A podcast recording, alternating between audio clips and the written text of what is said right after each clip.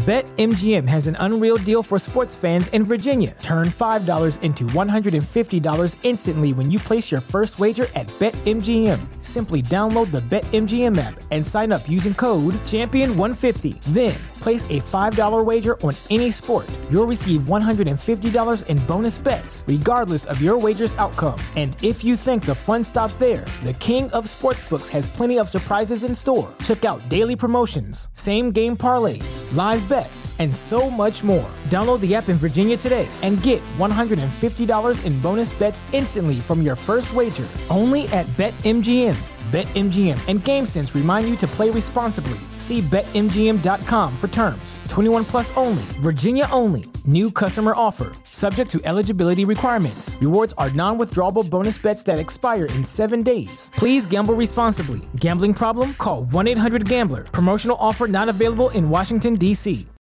This is Jordan Grace, and you're listening to the Social Suplex Podcast Network. BWB, this is One Nation Radio. You better get it right. Rich Latta, James Boyd came to give them life. The Blackest Wrestling Podcast has come to kick all ass and drop it six feet if they're kicking trash. Word, let me welcome y'all to something different. And if you dig it, man, you should let some friends listen. We be getting it in, this on the regular dude. Ravish and flow, but this shit rude. See, James don't rap, so I had to break it down. The whole network, man, we coming for the crown. Raps in the columns, I keep them both covered. Making the beats too, so the listeners can bump it. Hit us with the rating, yeah, I'm saying it's a five. Before you hit it, talk, bob your head side to side. It's One Nation Radio, and this is the beginning. It's Rich, and I'm here with James. It's time to listen to One. Nation. We got the power of the pyramid. This is Mike Sempervive from WrestlingObserver.com. Check me out on Wrestling Observer Live every day. And also check out your boys, Rich and James, on One Nation Radio. Hi, this is Kenny Omega. We're listening to One Nation Radio. Check it out, guys. These guys know what's up. Big Kenny Omega fans, that's all that counts to me. Goodbye and good night. Bang. Welcome to the December 4th edition of One Nation Radio. My name is Rich Latta, and um, unfortunately, James is not joining us this week. He ended up last minute uh, having, having to attend to a family matter. So I'll be holding it down um, tonight uh, alone on this show. Uh, we have a lot of great topics to talk about, and um, this weekend, you know, just a lot of crazy stuff went down in the college football world. Today is December 4th, uh, which is Jay Z's birthday. Uh, my opinion, uh, probably the greatest rapper of all time. Um, just thinking about uh, Jay Z, he's uh, someone that I took a lot of influence from in my early years uh, as an MC. And even till this day, just seeing all the moves that that he's made and everything like that, I, just loved uh, his, his albums that came out pretty much every, at the end of every year from like '96 to 2003. It was just uh, a run that I think is like in unlike any other personally. Um, really, you know, was a big fan of Roc-A-Fella Records, and um, just a big happy birthday to Jay Z, uh, turning 54 years old today. Love to see, um, you know, the the great rappers uh, that age. Um, but in other news, uh, I guess we should get to it. Florida State robbed and not put in the top four of the college football power rankings. I, I, believe that's how you say it. Um, I haven't paid as much attention this year, but I, I, got really involved this last weekend just because I thought the scenarios were so crazy. Uh, there was going to be nastiness somewhere, and uh, the Florida State Twitter uh, has been going pretty much insane. All kinds of backwards compliments, uh, straight up outrage. Uh, shout out to my boy Floyd. He was very upset. We watched the decision live together, and um, Floyd, not usually the um, you know the most foul mouthed individual.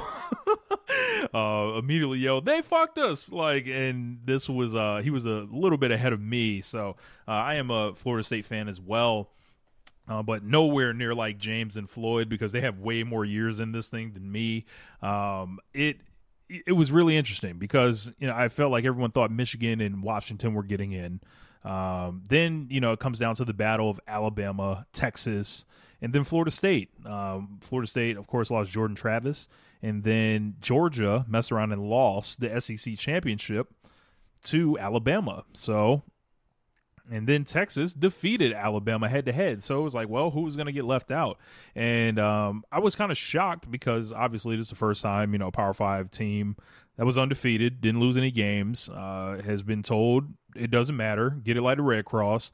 Uh, you're going to be on the outside looking in. Um, the thing that really jumped out to me was hearing them talk about the um, availability of your team uh, is going to be uh, basically like who's available, who's injured, uh, and they're taking that into account. When I saw that line, I, I kind of thought it might be bad for Florida State. Uh, and it turns out it was. Uh, there are two schools of thought on this. I believe uh, I don't, don't, want to put words in his mouth. James kind of predicted this stuff, so it wasn't really uh, something you know. He felt like when Jordan Travis went down, that was like the season going up in smoke itself. Um, there are a lot of different theories on this thing whether Jordan Travis was healthy, would they have put him in or not? Uh, is this a network dis- decision with ESPN? Is this all just a big money grab? Because it's not like, you know, Washington is going to be driving the ratings or anything like that. Uh, or is it just you play in the SEC so you get carte blanche uh, to do what you want? There are a lot of great arguments for everyone. Georgia, of course, you know, they're 29 and 0. Uh, the last, you know, 29 game winning streak, they finally lose, and now they're out. Uh, I guess that's just the way the ball bounces. Uh, Saban gets to play uh, the underdog role with perhaps the most talented team in the country, aside from the quarterback position. Uh, and Michigan not happy. Uh, if you guys saw that video uh, where uh, they they find out that they're not playing Florida State and they're playing Alabama, and it just looked like someone died in the room. Um, so um, we're looking at uh, Washington and Texas, and then Michigan versus Alabama. Um, the young boy Joshua Smith is a Michigan fan, so um, there's going to be you know pick your favorite social suplex uh, people that are not Florida State fans, um, and uh, I, I, think for now I'm going to root for Texas. Uh, get get this anarchy uh, to, to, keep going. Uh, I, I, don't want Tex- uh, Michigan to win. I do not want Alabama to win. I'll go with Texas and see if the SEC fans try to claim that as a championship as they like to claim things, whether they win them or not. Um, but moving on from college football, we got huge news in the world of pro wrestling that broke uh, this afternoon. Now, the Kazuchika Okada uh, becomes a free agent. People have interest in him. These stories go around quite regularly.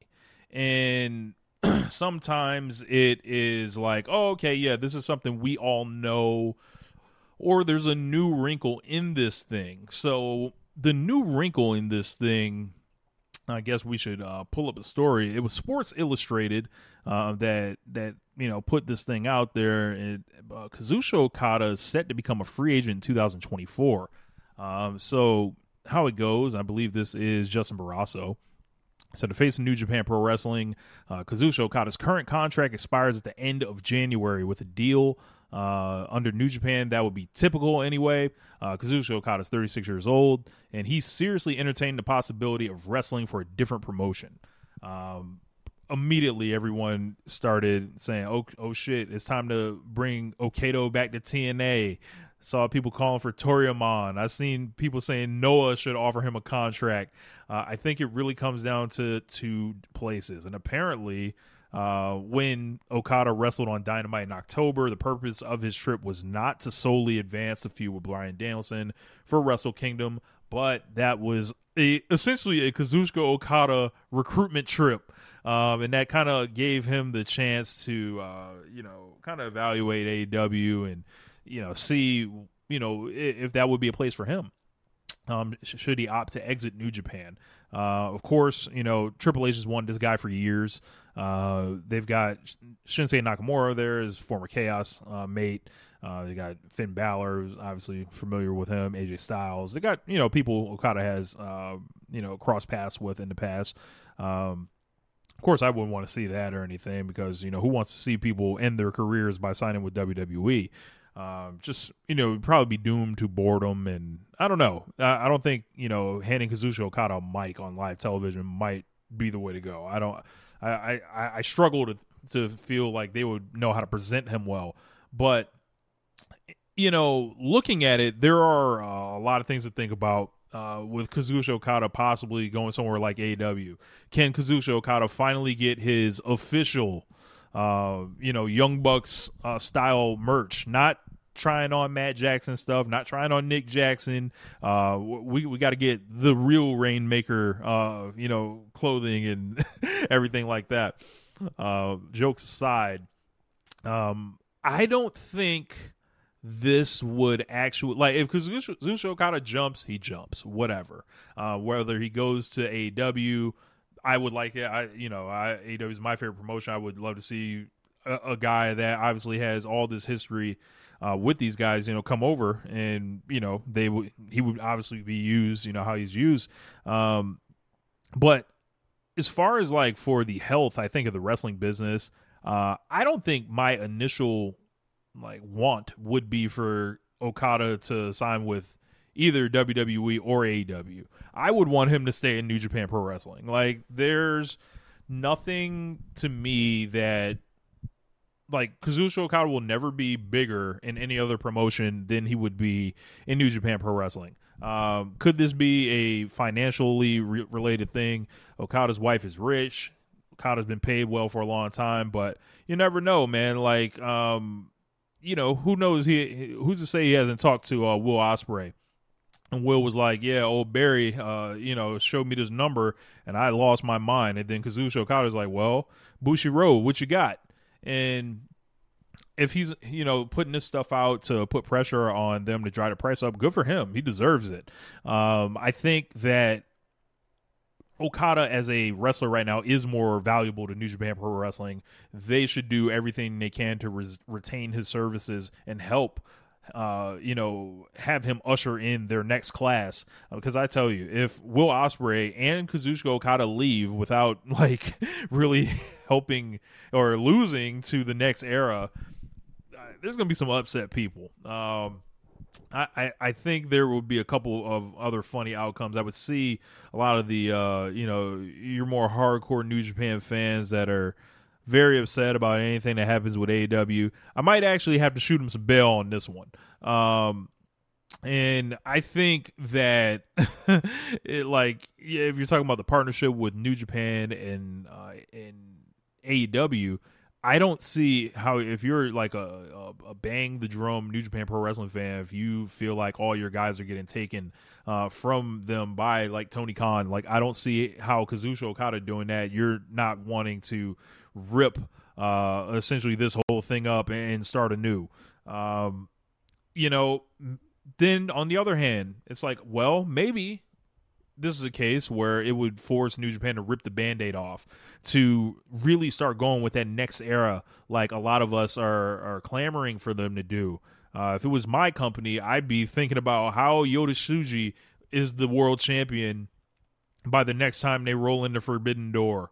Um, you know, hell, the do, can we get to New Beginning and Yota Tsuji is the champion, and then really just start going with those next guys. Um, there's a lot of different ways this this could go, and I I don't think AEW or New Japan or WWE necessarily need Okada, but he's like an ultimate luxury. He's he's a guy that's obviously just like one of the most premier wrestlers of this era, and he's you know he's got a lot of miles. Uh, this guy's like, you know, he's got a fucked up neck, and uh, he's he's had lots of wars and different G ones and lots of legendary Tokyo Dome matches. There's not really anywhere for him to ascend to uh, in New Japan. So maybe there's part of him that's like, yeah, I want to want to go abroad and, and do that. But for me personally, I think for the best of, of wrestling, I think Bushiroad better find the money, find the yen, um, because if if they don't, I'll welcome them with open arms into uh, U.S. wrestling, and uh, you know, in particular AEW. I think you know there are a lot of great opportunities there. You know, a lot of history, obviously with Will Ospreay, Kenny Omega. Um, you know, who wouldn't want Okada and Omega Five on uh, a show like Wembley Stadium or something like that? Um, you know, there's just uh, the the long rumored Kazuchika Okada and the Young Bucks trio. Uh, of course, you know he'd be standing aside from someone like Bryan Danielson. Um, you know, new people he hasn't faced like Swerve. people that he faced early in their careers that are not the same.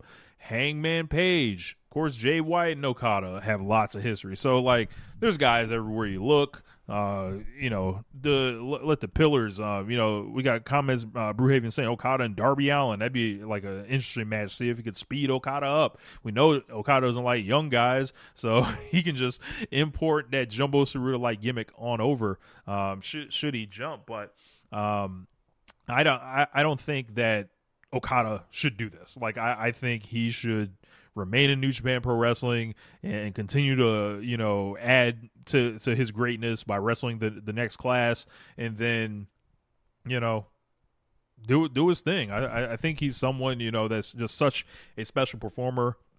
He can write his own ticket.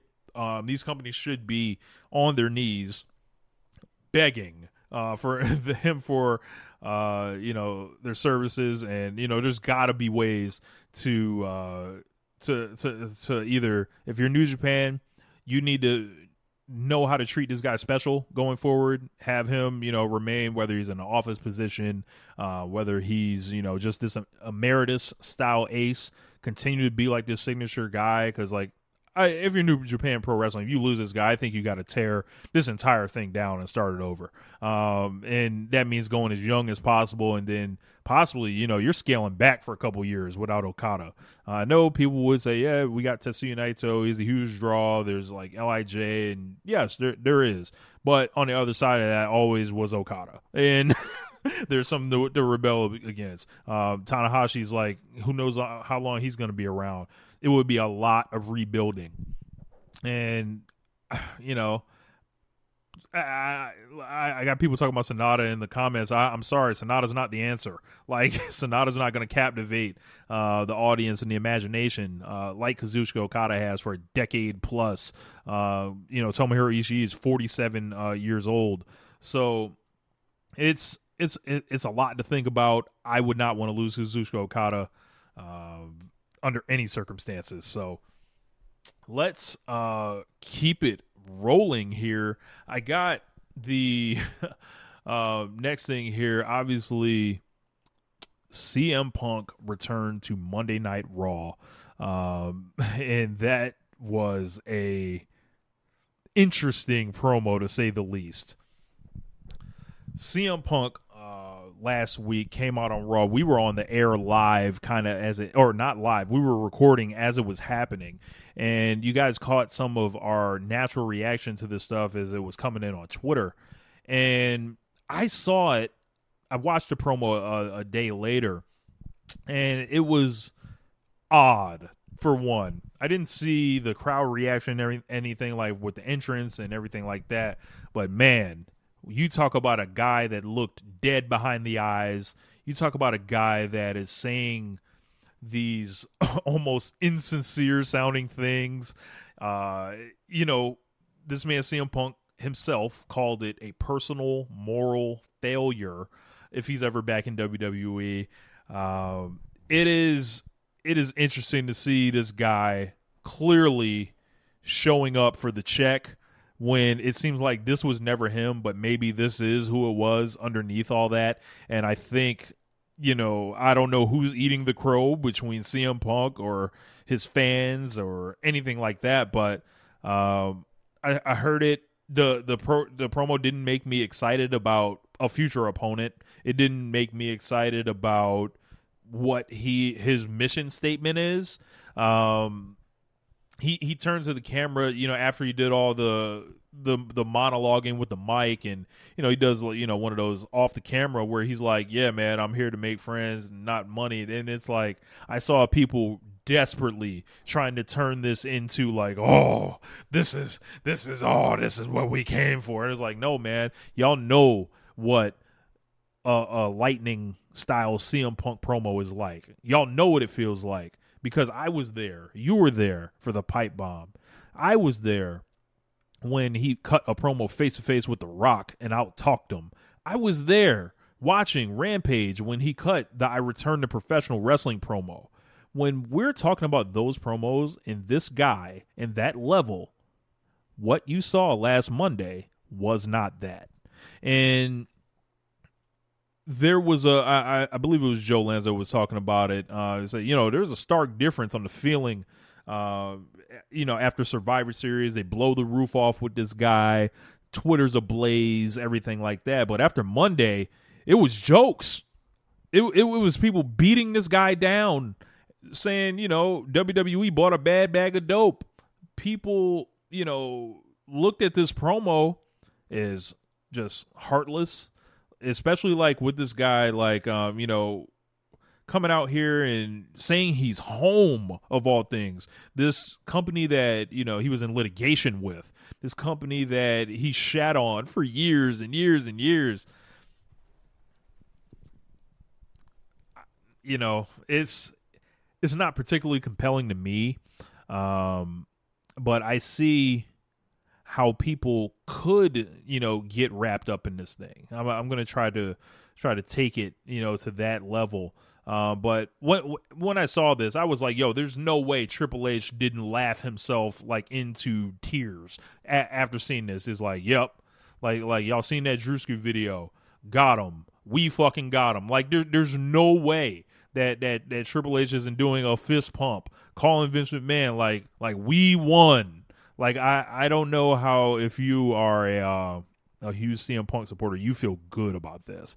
Like I at best you can be like, well, maybe they'll treat him better.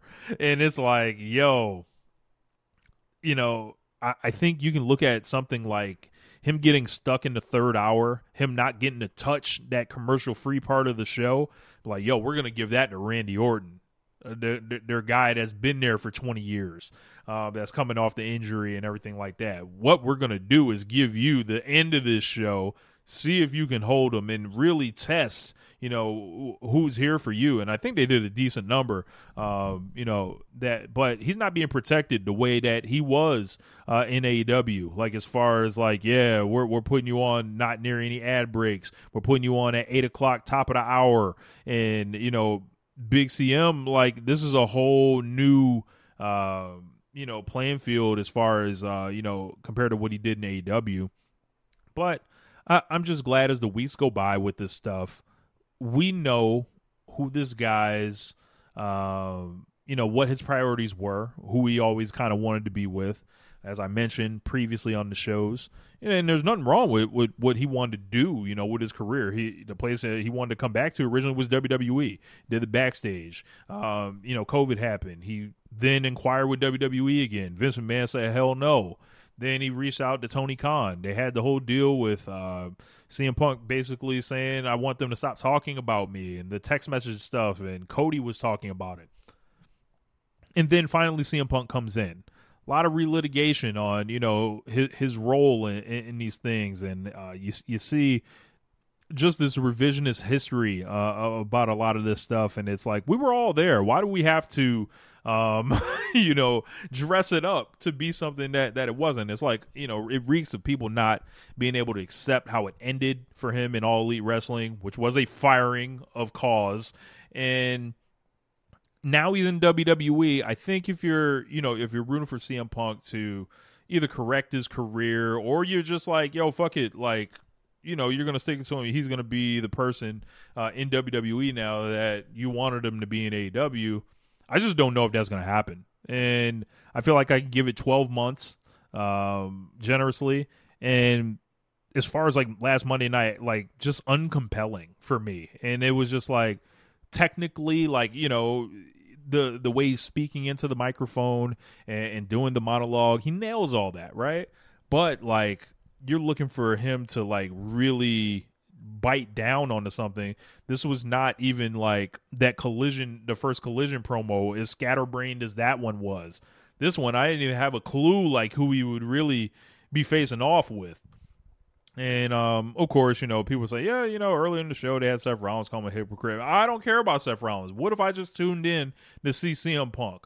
So, like, what did he do to really bring us back next week? I don't really think they gave us much aside from, yo, just the novelty of CM Punk's going to be on SmackDown next week.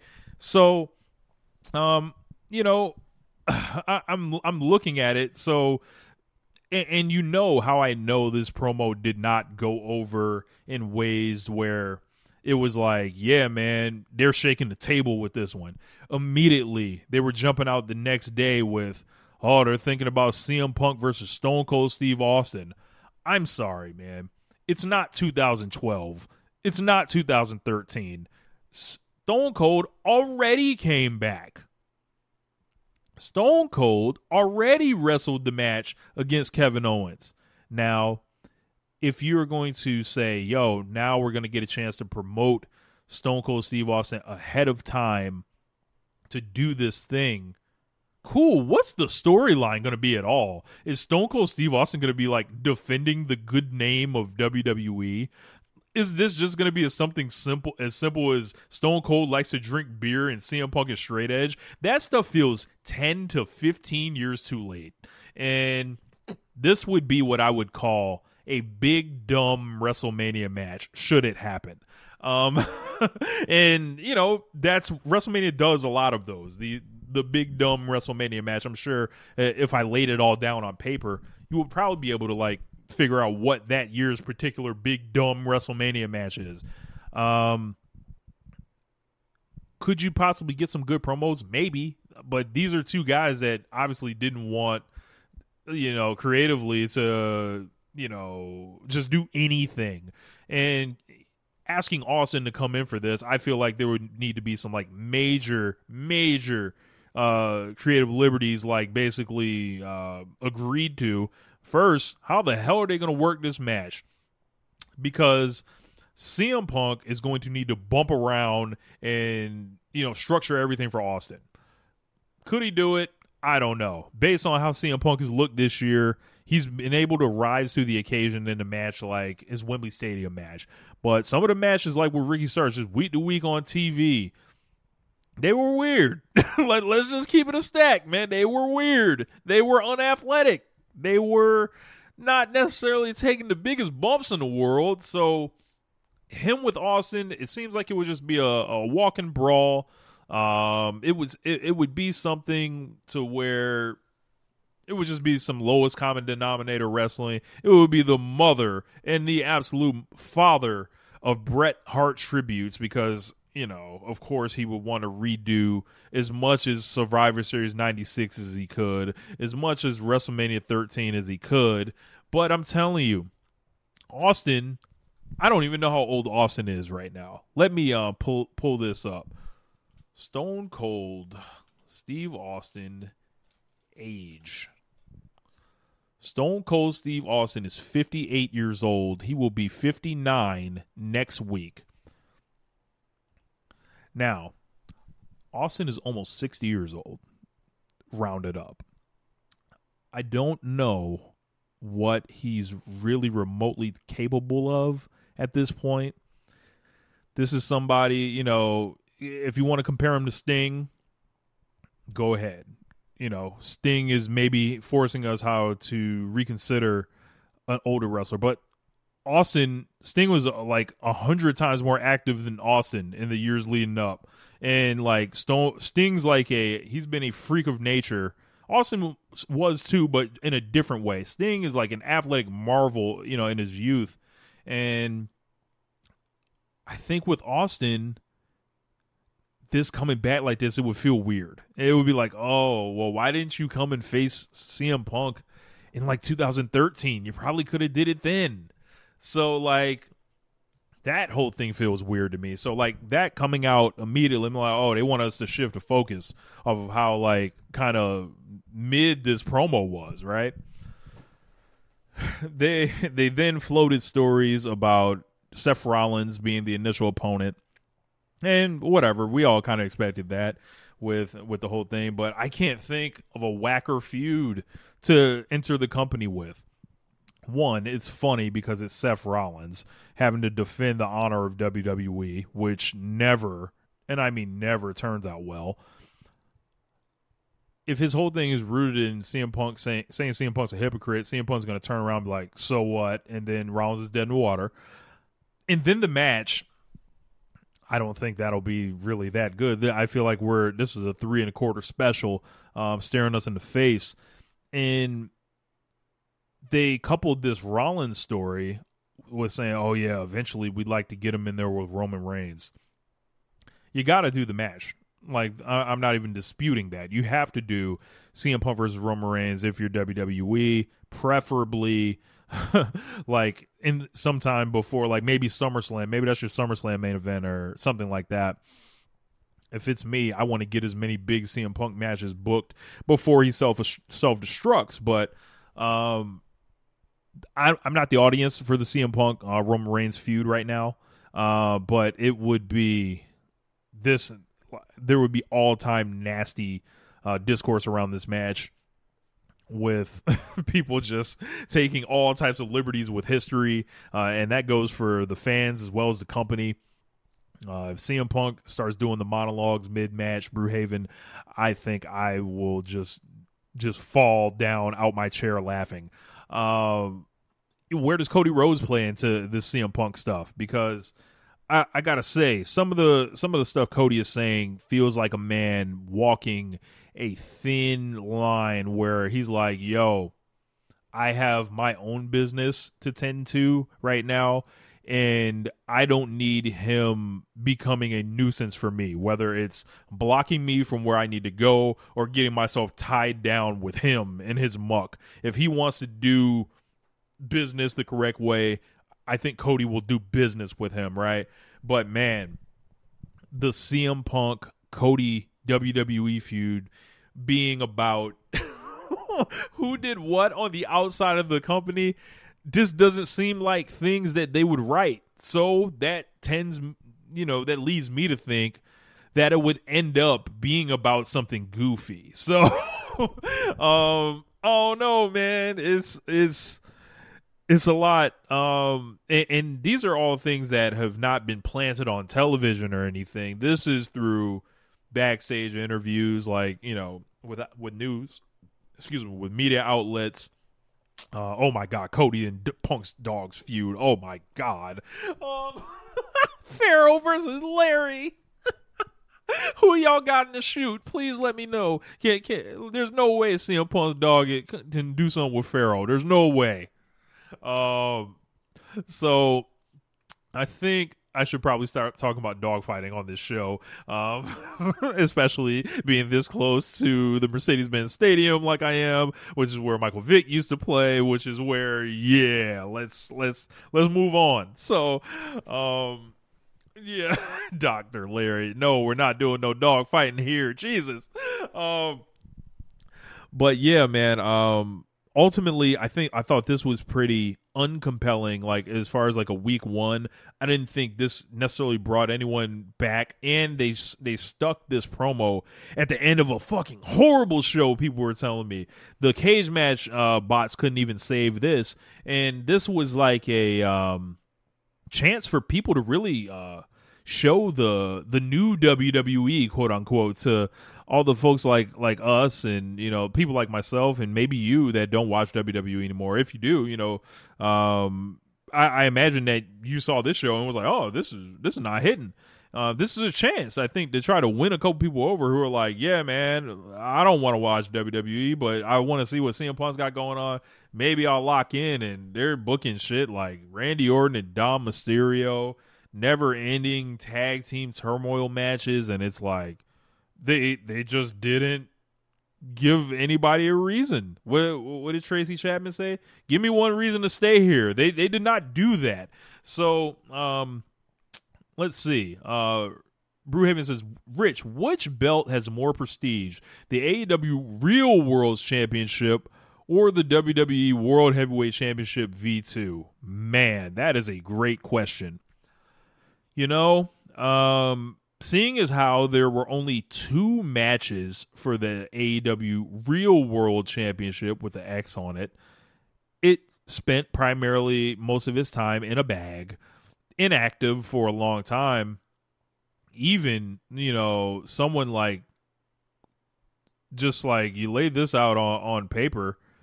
I think you got to say the WWE World Heavyweight title that Rollins has been carrying around, the fake uh, joint, the uh, the bronze medal, as we've called it on this show. Um, you know, yeah, Zaxxon, uh, congratulations for surviving FOH week. Yes, yes. So uh, we're gonna wrap up the CM Punk talk. I think this is uh, an evolving story. Uh, if he does anything remotely interesting, we'll talk about it. Uh, but as far as like him having anything to say about AEW, he can't. He's on NDA, uh, and that shit is tight as hell. Um, so you know, people were maybe looking for things that weren't there with the with the promo he cut, but he's he's been defanged, and how valuable really is a defanged CM Punk? So the youngest guy in the world, and this guy is going to his superstardom is going to be determined through his promos and his personality. What's he have to really be upset about? We will see.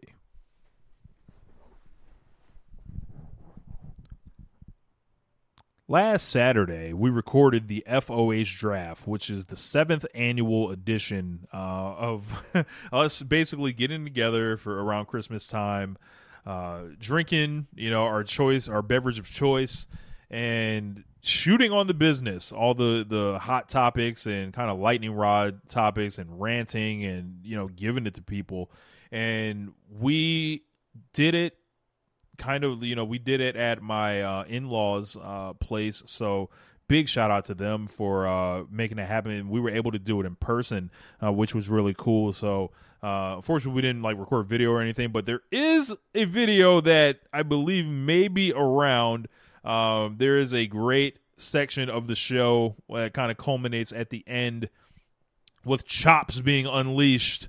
Um, and you guys will see exactly what I'm talking about. But um, for those of you that are new uh, to listening to One Nation Radio or the Social Suplex Podcast Network, Keeping It Strong Style, this is a show between myself, James Boyd, uh, Jeremy Donovan, and Joshua Smith of Keeping It Strong Style. And this is a paid show so uh, all year we, we, do all this you know the, the, these podcasts and you know streams and all this stuff free of charge we let you guys you know hang out and stuff like that and uh, appreciate the subscription uh, awkward turtle and we uh, charge for this show. And the thing is, we don't charge a specific number. We let you determine that. Uh, it's kind of a pay what you want model. So uh, if you, you, we've had people pay fifty dollars for this thing before. We've had people pay hundred dollars for this show. Uh, would I like someone to pay, uh, you know, a thousand dollars for the show? Sure, I would love that. Uh, but whatever it is, you know, it is worth every penny that you that you um, spend for. I know you guys like we don't want to. Um, you know, just just ask for your money. We want to earn it, and uh, I, I would definitely like to uh, smash the years that we had uh, previously. Every year, the FOH draft that has been a paid show, it has gone up uh, as far as like overall revenue, and I would love for that to continue. Um, I believe there may be a teaser out uh, this weekend, uh, which you guys may see like a little video uh, as well. Uh, and then I believe the week after that may be when we release it. So uh, let's check out Keeping It Strong Style. Also, they'll probably talk about it tonight as well. We haven't ironed out a date exactly, but it's it's always a happening with the FOH and. Um, FOH stands for fuck out of here, uh, and it's a draft. So we we put those lightning rod topics in, you know, and we draft them in, you know, in a circle snake wise, and then we have a lightning round And in between that. You never know what you know is going to pop up. I, I want to say like the um the the first twenty minutes of it is just absolutely hilarious. Like you can never plan uh, uh, how good you know that felt and how funny that stuff seemed. Um, but yeah, man, don't do not miss the FOH draft. It is a sensational listen. So, um, moving on from there, the Continental Classic. So, the Continental Classic has been a, a breath of fresh air, I think, to AEW programming with uh, a lot of the kind of streamlined matches as far as like, yo, there's no interference. There's not a lot of like fuckery surrounding all this stuff. I think the promos have been great. Uh, everyone from Jay White Swerve Strickland, uh, Eddie Kingston, Bryan Danielson, all these guys kind of cutting these promos in unique settings to uh, accentuate their stories uh, in this thing. and you would think it is a very easy kind of thing to follow. Uh, there are two blocks. You know, every time you win a match, you get three points. Every time you draw a match, it's one point. If you lose a match, you get jack shit.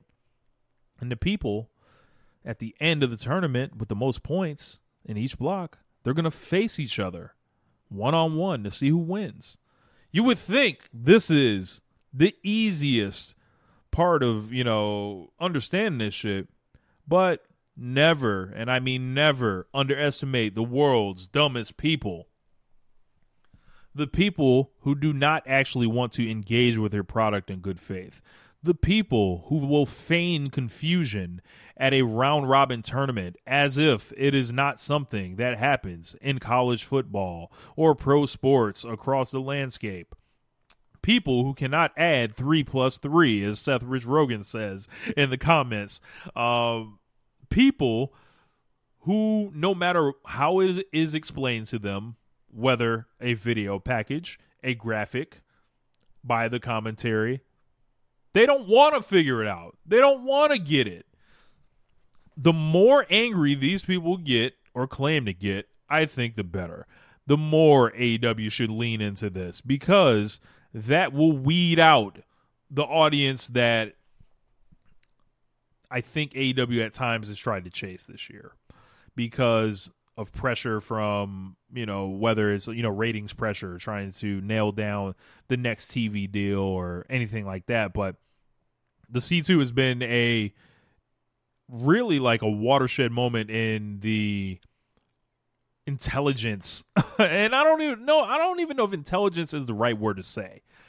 I would say just like yo like how people react to things in aew them trying to not do things how they were done uh, in north america. This is also uh, one thing too like when people start claiming that they've been watching nxt and nxt is the best show and all this shit stop me if I'm wrong, but didn't NXT do like have done like mini G1s like the last 2 years?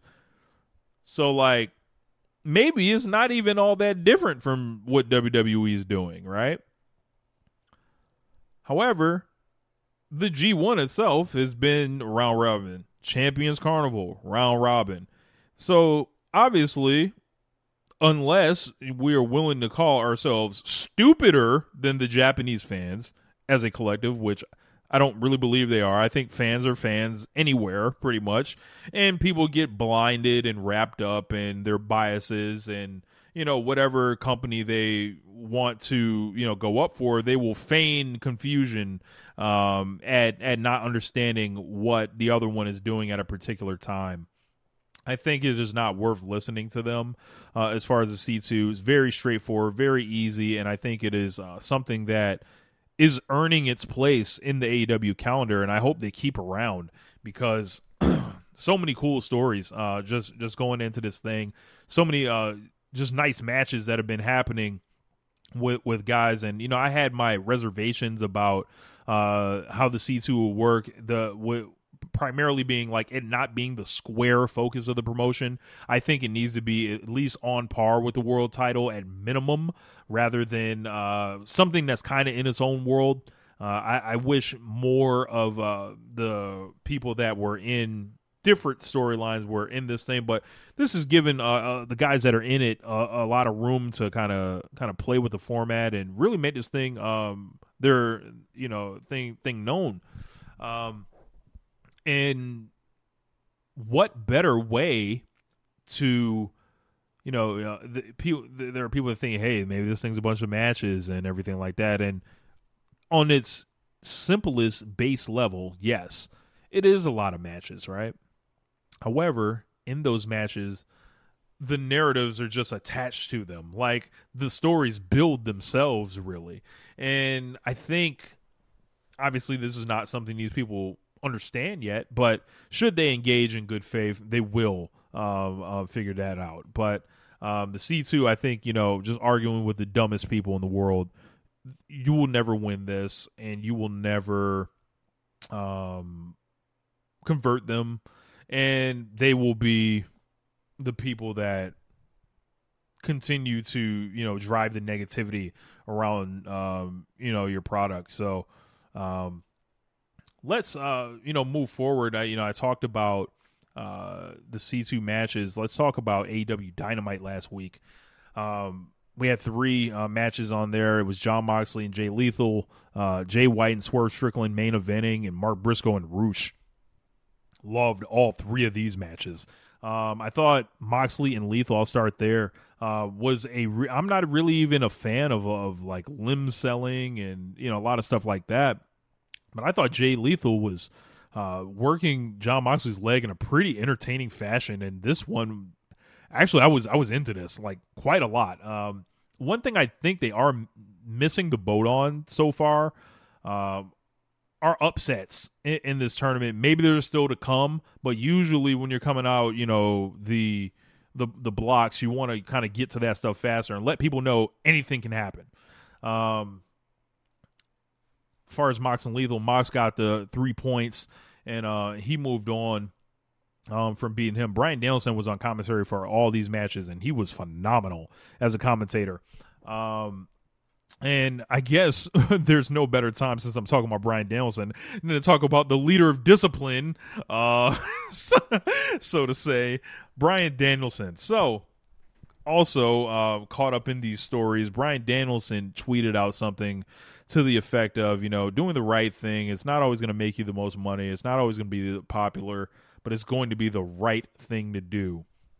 Hashtag AW, and he put a heart. People were kind of like wondering what the hell is that, and immediately my eyebrows were raised. And then you know it was confirmed that Danielson was a part of a discipline committee, and I saw them flip on Bryan Danielson of all people a man with a pristine reputation inside of wrestling, a man that has worked in a creative capacity.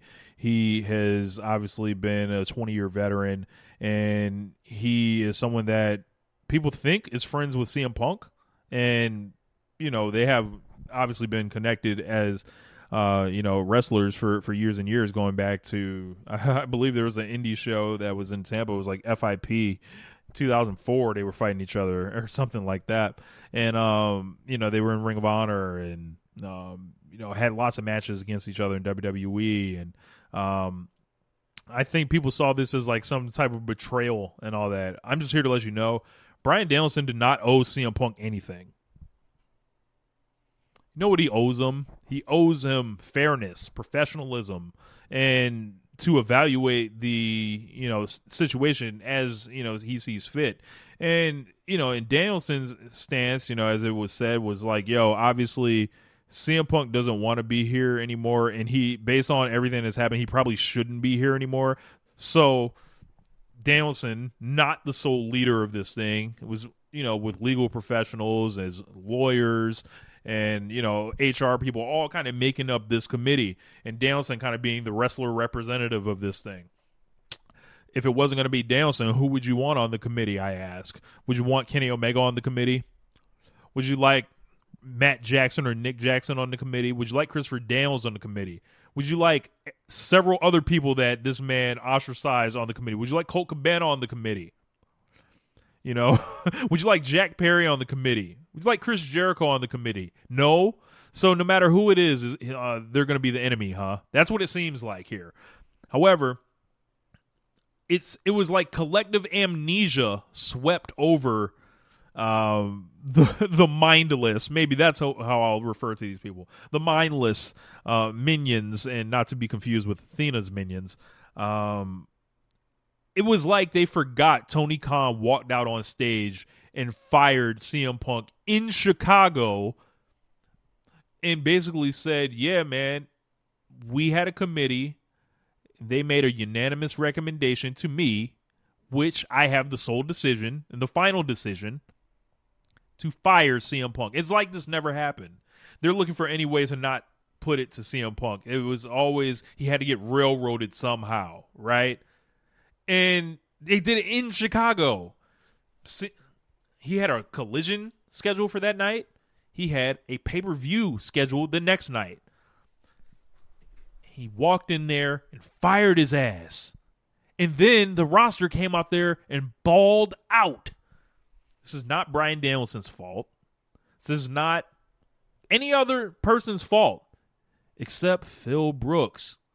The only thing I ask is can you deal with it? Because if you're not, if you, if you can't, it's okay. Admit it. Say, hey, this really affects me. This uh, changes how I watch professional wrestling because I'm so invested in CM Punk and just whatever he does, I'm going to follow. But unfortunately for the rest of us that live in the real world that can evaluate situations like adults, obviously the disciplinary committee could figure it out. So I don't know what the grand conspiracy is supposed to be here. When I have to watch people that are sons of one of the greatest rappers of all time come out on Twitter and just argue with Sean Ross Sapp to death. I don't understand it. I'm lost.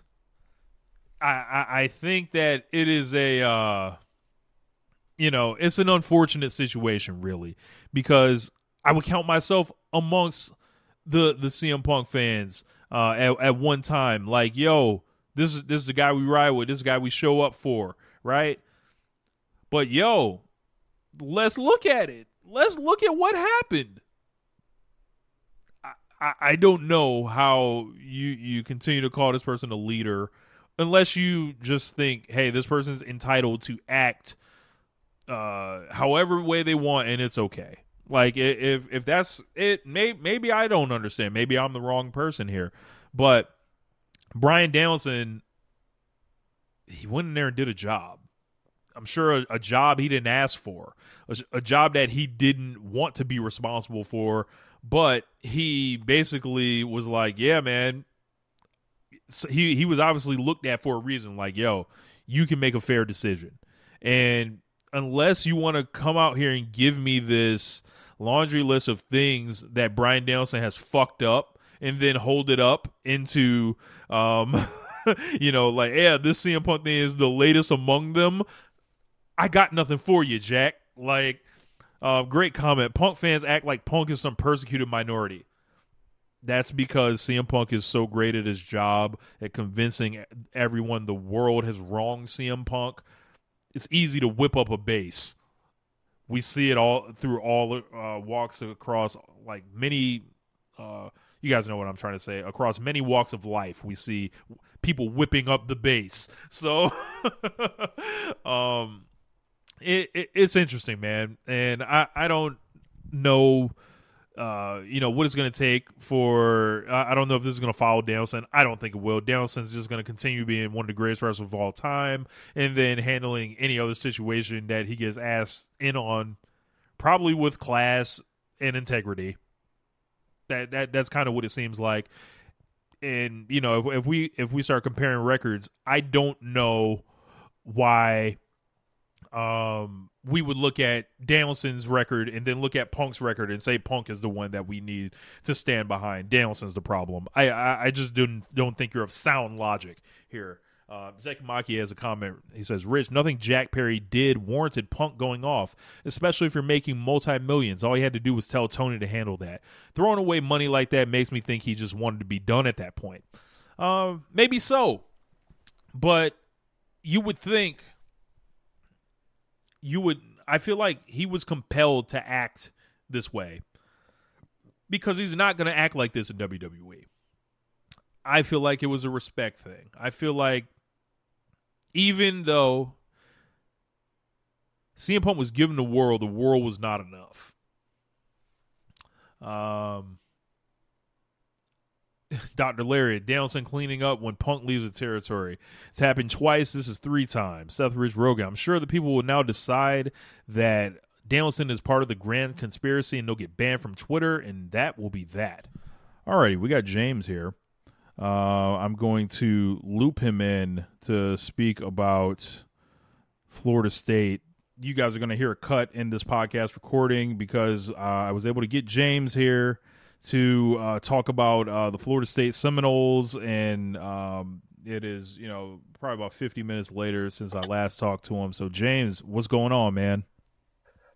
I mean, uh, look, it, has been a a really weird uh 48 hours for me. Um, not just the Florida State stuff, but like right now, um, I just got a family situation going on, and luckily I was able to stick my head out just to reach out to people because so many people, um, I guess because of the show, no, I'm a huge Florida State fan, and they want to know my perspective on this, and they were expecting some epic rant and everything. And I'm sorry to disappoint you, but I don't have it. I don't have much an epic rant. I mean, there there are things that I'm pissed off about, but I don't have the you know the all time flame throwing fuck that whole committee, send them all straight to the to the pits of hell type of thing. I, I just don't have it. I never had it.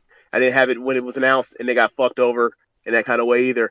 But um, yeah, like uh, Rich, uh, can you tell me like what what were your kind of like your your main points on on when you talked about it earlier? I heard you told me you had already talked about it. Yeah, um, I I think it was for me. I was like, yeah, man, this is this is fucked up that they didn't make it, but there was one team that was going to get fucked in this thing, and as soon as they put that thing in there about the availability and you know the injury status of the team, I was like, there's there's no reason that they would say that if it wasn't going to really become a factor in this thing, and. Mm-hmm. I was shocked when when they did the thirteen and zero oh thing and and not let them in, and they they were like, "Yo, they're not in. Alabama and Texas are in. But at the end of yeah. the day, we we know the the score on this stuff. They want the SEC team in there. Um, yep. And it, the, that's just how it is. Maybe this is why Florida State needs to get out of the ACC. Uh, yeah, yeah, yeah, yeah, yeah. Um, so I, will I'll I'll fill in for where you are. So let's start from my perspective on it, right? Um, my initial watching the thing, I actually laughed like I laughed at uh, incredulity, but I wasn't actually like, uh, I wasn't like, I can't believe they did this to uh, to to this team. Uh, I'll, I'll, I'll start back even further. This particular Florida State team is my favorite Florida State team since the national championship team in 2013. Um, this is a team that I feel like was coached and together and reached its potential as a team. This is not a team filled with uh, four and five star with fours and five star roster. Now they do have they weren't absolutely uh, put together or made better by the additions of Jaheim Bell and Braden Fiske and uh, and Keon Coleman through the portal over last year. They absolutely were, but those guys weren't exactly like you know some guys come leaving out of Ohio State or Alabama and, and coming over. They only had like they only played at Florida or at their school for like one or two years. We're talking about like people that like you know Keon Coleman got out of his situation at Michigan State, and then next thing you know, this year Michigan State had a fucking you know their coach had a scan had a, had a sex pest scandal, right? Like there's all sorts of uh you know weird situation. But my, my main point is this: this team for the most part was filled with high, you know, really impact or impact portal guys that like Mike Norvell was able to hit at a at a rate that like nobody else has been able to make this portal thing work at this level with the kind of success rate of high level players and it comes back to we're bringing people in that can play, but we're not bringing them in just to get a check off NIL or whatever else. We're bringing them in because they are a fit with our culture. They want to be here. They want to work hard. They want to bust their ass. They're injured. They're not. They're not. You know, checking out of games and they're battling through injury. Like Keon Coleman's banged the fuck up. He's probably not. He's. It sounds like he's not going to play in the uh, Orange Bowl. Orange Bowl, but he's been out here. He's been out here just out there just running around with no juice for like about a month now mm-hmm. or since the Miami, or since the week before the Miami game. He didn't even play the week before the Miami game, and played through it, scored, you know, had the or the go ahead touchdown in the game. Like this is a dude that like has busted his ass for his first in the year he's been here. Right? Braden Fiske, the dude has been walking around on a boot uh, between practices all like you know most of the season. And then all he goes out there and the leashes with him and uh, Jared Verse like probably the best like combination defensive line uh, tandem I've seen at Florida State since like Peter Boulware and Andre Wadsworth. You know, uh, we're talking about like you know, an, an all-time combination. Like so, um, I've I've loved this team. I've loved how this defense has gotten better and better and better every single week to the point now where like I think they might be one of the three or four best defenses in the country after like thinking that Adam Fuller needed to be fired as defense coordinator. I, I love this team.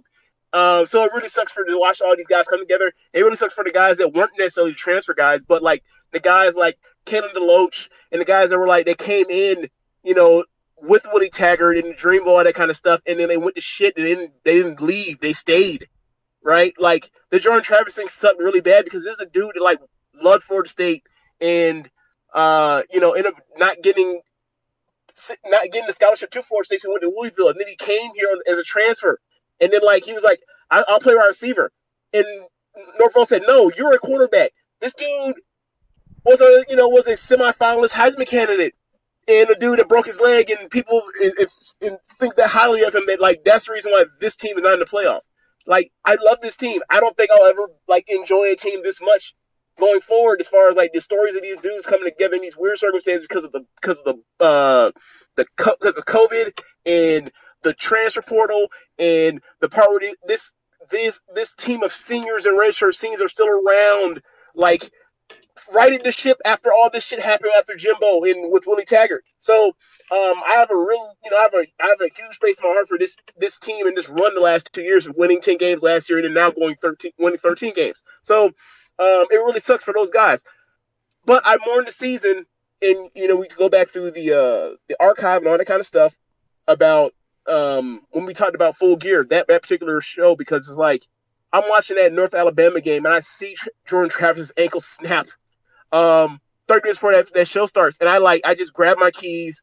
I think I threw something. I grab my keys, I grab my wallet, and I grab my phone, and I just go on like a, on a drive because like the uh, full gear is starting in half hour, but like if full, there wasn't a full gear, um, I probably would have drove for like an hour because I was so pissed. Mm-hmm. I was so I was I was so blown. I can't believe that this this shit like this kind of fairy tale season, a season where like I thought all I wanted out of the season out this year was split with LSU, split with um, Clemson, and that's those between those two teams, and have a chance to just make it to the ACC title game.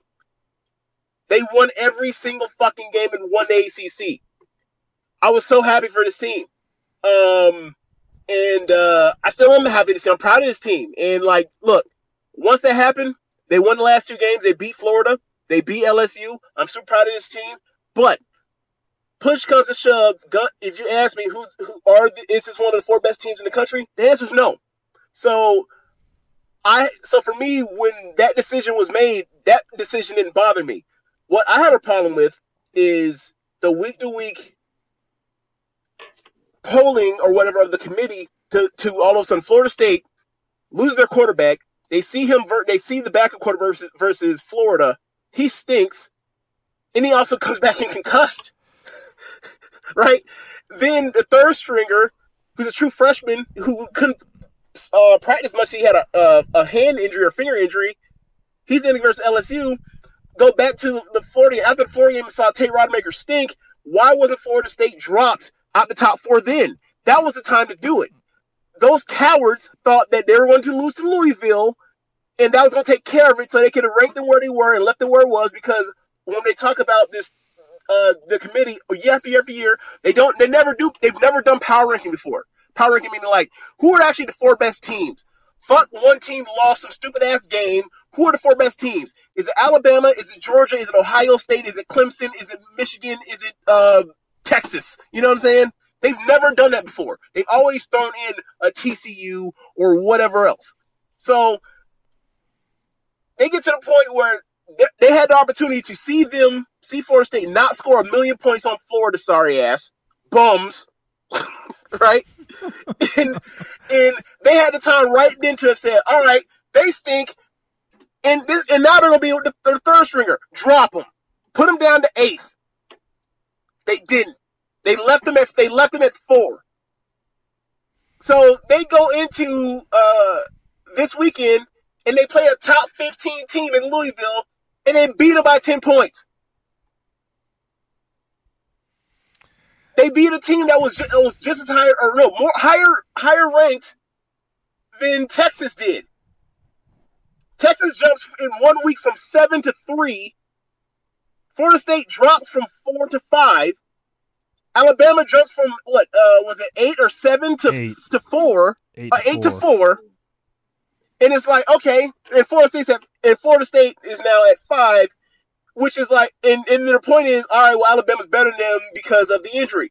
Okay, so tell me why your power rankings now, because you just told us the power rankings are not actually about, you know, the resume, even though you've done resume every single fucking year until this year. Tell me why in your final rankings you have Florida State at five if they stink so fucking bad. Why are they behind? Why are they in front of Georgia? Why are they in front of Ohio State? Interesting. Shouldn't they be seventh? Because shouldn't they be because by you know by power ranking they're the worst uh, team with one or zero losses, right? Put their ass at seven. I'm, yeah, put them at seven. They put them at five. They fucked Florida State. Now, Yeah, big time. I now when I first saw the thing initially, I was like, I didn't care because ultimately, it's not. A, I know intellectually that's they're not one of the four best teams. So I'm perfectly fine with it. And you know me, I tend to prefer a team. Um, I pretend I, I prefer them to like if a team is good enough or whatever else, you can overlook a win or or one loss or whatever else, as you think a team could smash the other team. Florida State we get smashed by Ohio State. Ohio State has a great defense. Now, Kyle McCord stinks. He's transferring, but he stinks. So maybe that is a closer game. Um, given how Florida State's played on defense, whatever. Uh, but Georgia, a healthy Georgia, healthy uh, Florida State without Jordan Travis, Georgia rolls easily, easily. I have so I have no issue with none of this of them not making it. But the process of over the hearing the argument is like I can't. It's unjustifiable and it's cowardice, and that, and that leads to uh, us talking about the, ACC stuff. Yeah, Um, yeah. It's um, you know, I just thought there was there was nasty scenarios that were going to leap out any way that that you went about this thing. Like, um, it was going to be the SEC confirmation bias. It would be either Florida State getting hosed. It would be Texas being like, yeah, it don't matter that you beat uh, Alabama head to head. Uh, Right. One of one of those three was going to happen, and, uh, and that shit just landed on us. Right. And I'm at a point, and I'm honestly at a point where it's like, hey, I honestly feel like if Georgia had beat had won the SEC title game, Florida State's in at four because they can't play Alabama in. Hmm Right? Like it's like, okay, they Alabama's lost two games. Their whole thing turned into, oh shit, like Alabama's gotta be in here. But Texas beat them. But Florida State went undefeated. For, for Florida State. Jordan Travis injured. That's their logic. Yeah. And like, the, and the, and the thing when it comes to it is like all these, all everybody in the committee always knows that when you have go from the last game of the season of the last or championship uh weekend to the bowl bowl series, you got 15 weeks to practice. Brock Glenn in 15 weeks of practice, given that he's a third string quarterback that was injured, how much practice time do you think he actually got got all year? Probably not much because he probably never took those reps with with the with the ones. Right. So like he was going to be better than whatever you actually did see, even though he was good enough to win to beat a top 15 team by 10 fucking points on a neutral field. But whatever. So yeah, um, it's time for the ACC talk. You know, uh, that was one of the things that that's why I said it was like a, a weird emotional thing for me. Like one of my one of my favorite things from this weekend before this whole thing happened was like to be able to put out that tweet that I put out about, you know, la- during the summer, Florida State made noise saying we want out, we want unequal revenue sharing amongst the partners in ACC because the TV money for the SEC and the Big Ten is so much more money year to year than what an ACC team gets in its share that it makes no sense going forward for a Miami, for a Clemson, for a Florida State, for a North Carolina to to stay in this conference. But the only school that is willing to that's, that they will could say, "Hey, this is bullshit. Change this, or we're leaving, and you're and you get nothing, and the conference dies." The only person willing to be willing to say this is Florida State. Clemson's just sitting in the shadows waiting for it to happen. But when it's time to jump, guess who's jumping with Florida State? Fucking Clemson. So, what's happened? What happened over the summer was a bunch of you know Wake Forest fans, Carolina fans, NC State fans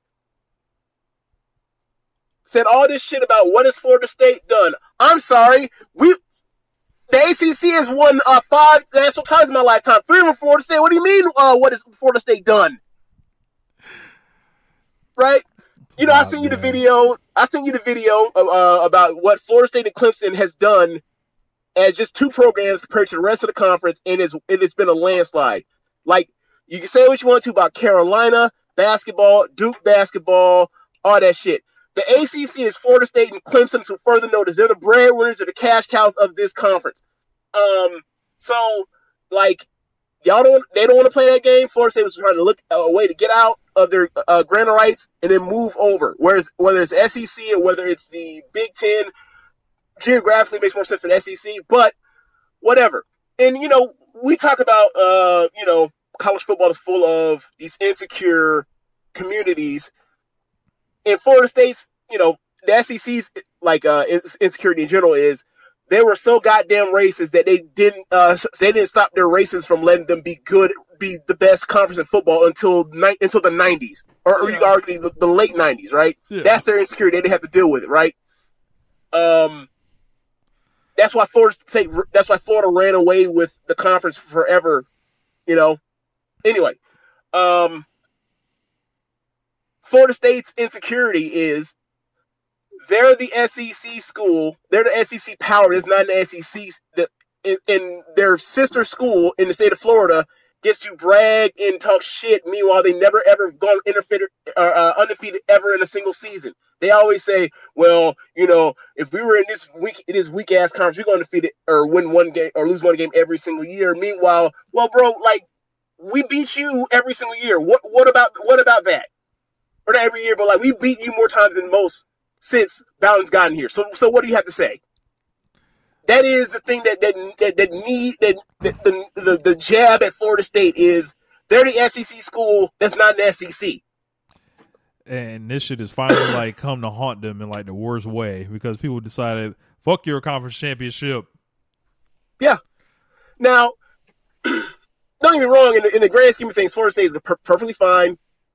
Like this will never, this will never happen again because it's the last time there's ever gonna be a 14 playoff. If this were last year, they would not have done this, knowing the, the shit that that committee would have to deal, deal with the next year, as far as ridicule and, and and claims from the public of illegitimacy, right?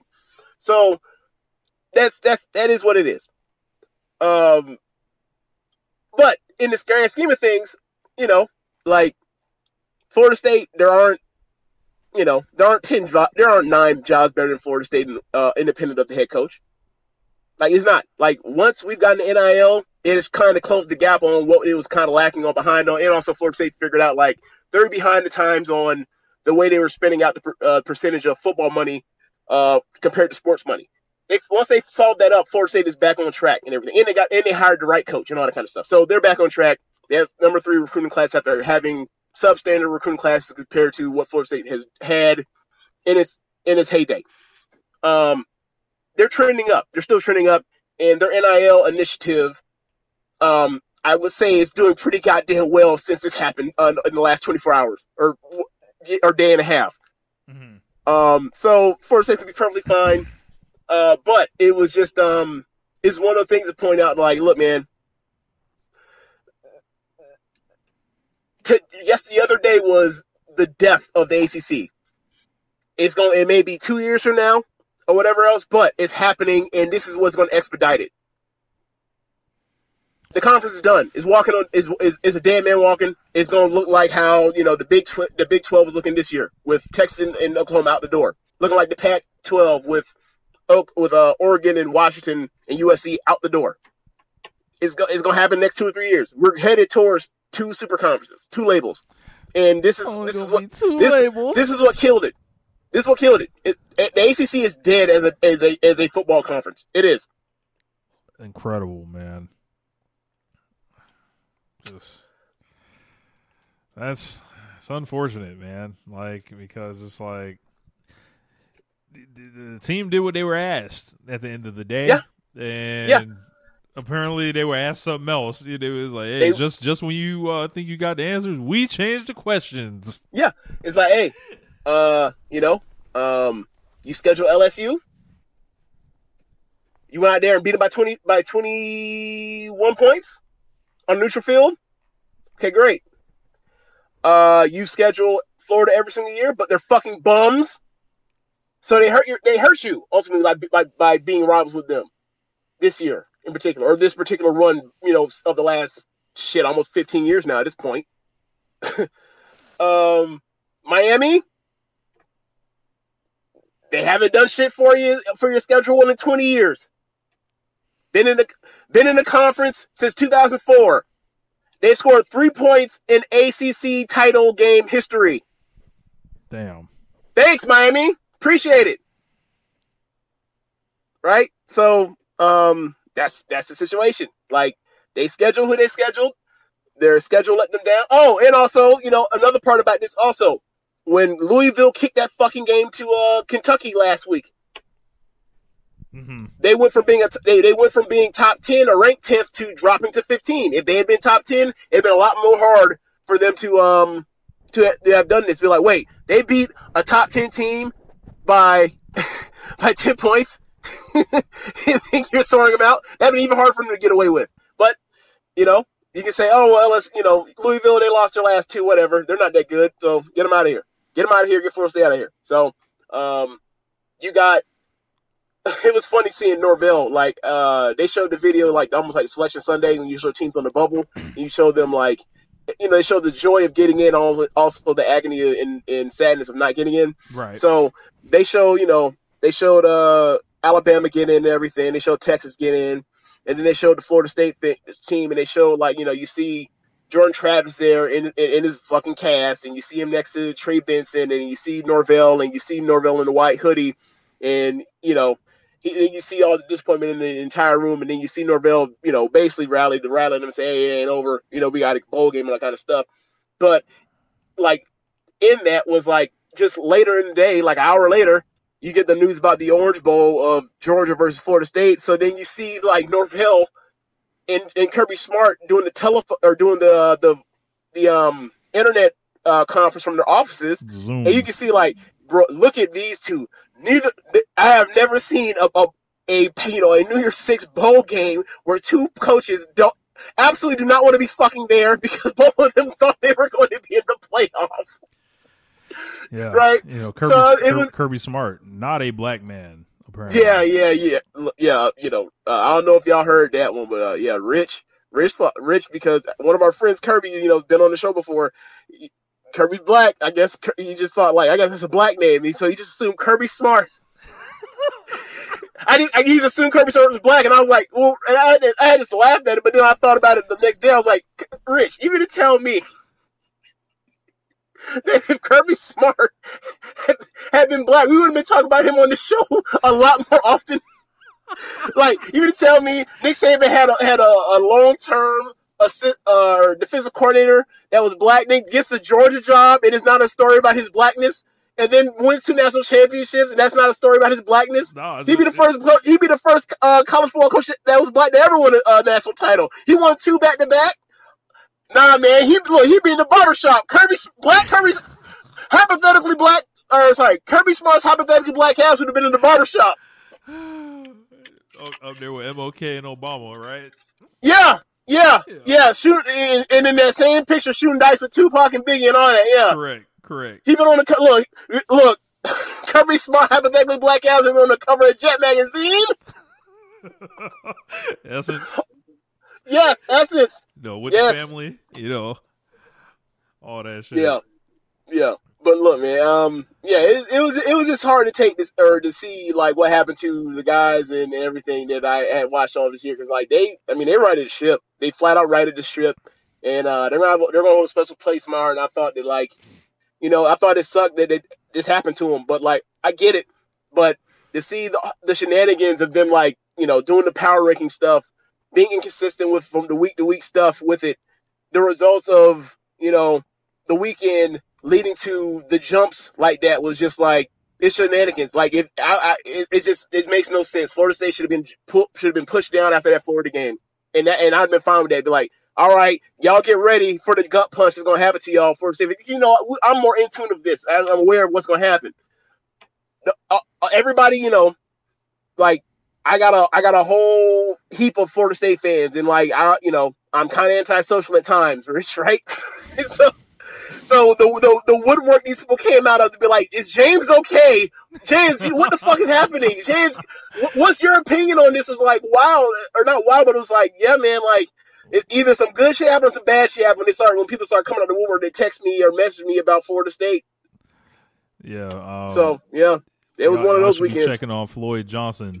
Uh, Oh, well. he's taking it rough, way rougher than I am. Way rougher. I'm upset by the kids. Floyd's upset about himself. and I don't blame him. He has a right to be. He loves the school as much as I do. He loves football team just as much as I do. Yeah. yeah. Put a wellness check in on Floyd, man. Oh man. Uh, but yeah, all right, man. We'll uh we'll let you go, man. But um, you know, I did talk about the Okada and WWE or AW stuff, the free agency earlier. Um, talked about the C two and talked about Brian Bryan Danielson. You know, layer down of law a little bit earlier, but um, you know, we'll get you back on here next week, and uh, you know, Yeah. we'll we'll uh, do the full thing. But just want to get you on with, with Yeah. the FSU stuff. yeah, I hope everybody that uh that, that wanted what they wanted as far as my reaction from me got at least got some anger out of me. I'm not I'm not as angry as other people. Like I ain't as angry as Mike Norvell. I ain't as angry as the AD. You know, you got you. I mean, bro, we got like Rick Scott and DeSantis and Trump tweeting about this shit. It's it's it's it's It's it's, a lot of strange side. bedfellow for outrage. Look, it, For outrage. look, it's putting us on the wrong side. So I'm gonna just be like, you know what? They got it. It's all right. You know, Well, i- we- if we got to stand next to Ron DeSantis, you know, I, I'm not really comfortable with this. Yeah, you know, like I didn't. It was funny because I was like, I was trying to talk Floyd off the ledge, but look, bro, we, we had no chance of winning anyway, so there's no reason to be, you know, this upset. And then he was he was arguing like, nah, man, that's bullshit. Like they earned the right by winning them two games. Like, look, you got a point. They did earn, they did just beat Louisville by ten. And then that DeSantis shit came out. I was like, bro, you don't look who look whose side you on. You, this what you want to do? this what you want to do? This ain't it. Yeah. He didn't respond, so he's he, so he like his answer is yes, I do want to be on that side. Like for this for, for one look one night only. this, this one time special collab. He's Floyd Johnson Jr. and Ron DeSantis on the same side of some shit. It's great. Yeah. Great. All right, man. Yeah. All right, man. Yo, peace. Yep. Later. Alrighty. So, um, yes, they would not let Florida State finish the story, uh, unfortunately. Um, then we cannot coexist amongst the rankings. So, uh, I'll jump back into uh, our dynamite review here. Um, so the next part brought us to Tony Schiavone with uh, Sting and Ric Flair, and this is like an old school style promo. A lot of focus on um, Schiavone and then, you know, handed off to Flair and Sting. They announced that Revolution is going to be March 3rd at Greensboro Coliseum, the same building where he wrestled the Nature Boy Ric Flair in 1988. Flair was looking, he was struggling with his words. But in the midst of all this, Flair actually did say what I think was the line of the segment. And when he said, you know, I didn't make Sting, Sting made himself, I think that put Sting over heavy. And I thought that was a, a really tremendous line from Flair um, to really just kind of, you know, kind of like remove one of the major kind of narratives. Like it was like, yeah, Flair just carrying Sting. Like it, it could have been anybody with that. It was like, nah, man. Sting not only held up his end of the bargain, but then he went and had 35 years of a career after that. You can't give it all to Flair. You can give some to him, you can't give it all to him. So, um, from there, we went into Rush versus Mark Briscoe, which turned out to be one of the best matches in the tournament. Neither of these men have a problem fucking each other up uh, in this. They're gonna, uh, you know, Rush is gonna wrestle aggressive. Mark Briscoe's not gonna get swallowed in any of this. This is a slugfest. Lots of chops. Danielson was talking about their determination, and um, you know, both of these guys were coming off losses, so you could just feel the desperation in both guys. Uh, you know, just bleeding through on here. Um, this all you know went until uh, Rush got the bull's horn with the win. It was just like this was a rough, hard fought match, and this was like what I was anticipating when I saw these two in the same block. I didn't figure this was going to be a match, a top of the block match. I thought this was just going to be down in the mud, in the muck, and that's exactly what it was. Uh, really liked this match a lot. Uh, I'd probably go four and a quarter on it. Um, I thought it was, um, you know, just just the epitome of like what I want to see uh, at least some of this thing be. Um, we got RJ City backstage. He was th- there with uh, Toni Storm, uh, Luther, Mariah May. Uh, Toni Storm was pissed about her acceptance speech. Uh, she's talking about JFK and the Kennedys and all types of weird stuff. Yes, Seth Rich Rogan. I'm glad you brought that up. Bandito, another wrist surgery. He's going to be out a long time. Maybe not till like May or uh, you know June. So he sent a long uh, message out about it. But um, as far as uh, Toni Storm, she was just you know kind of talking and says she wants to defend the belt next week, or she's going to defend the belt next week. They set up Toni Storm versus Skye Blue, a match that we have seen several times.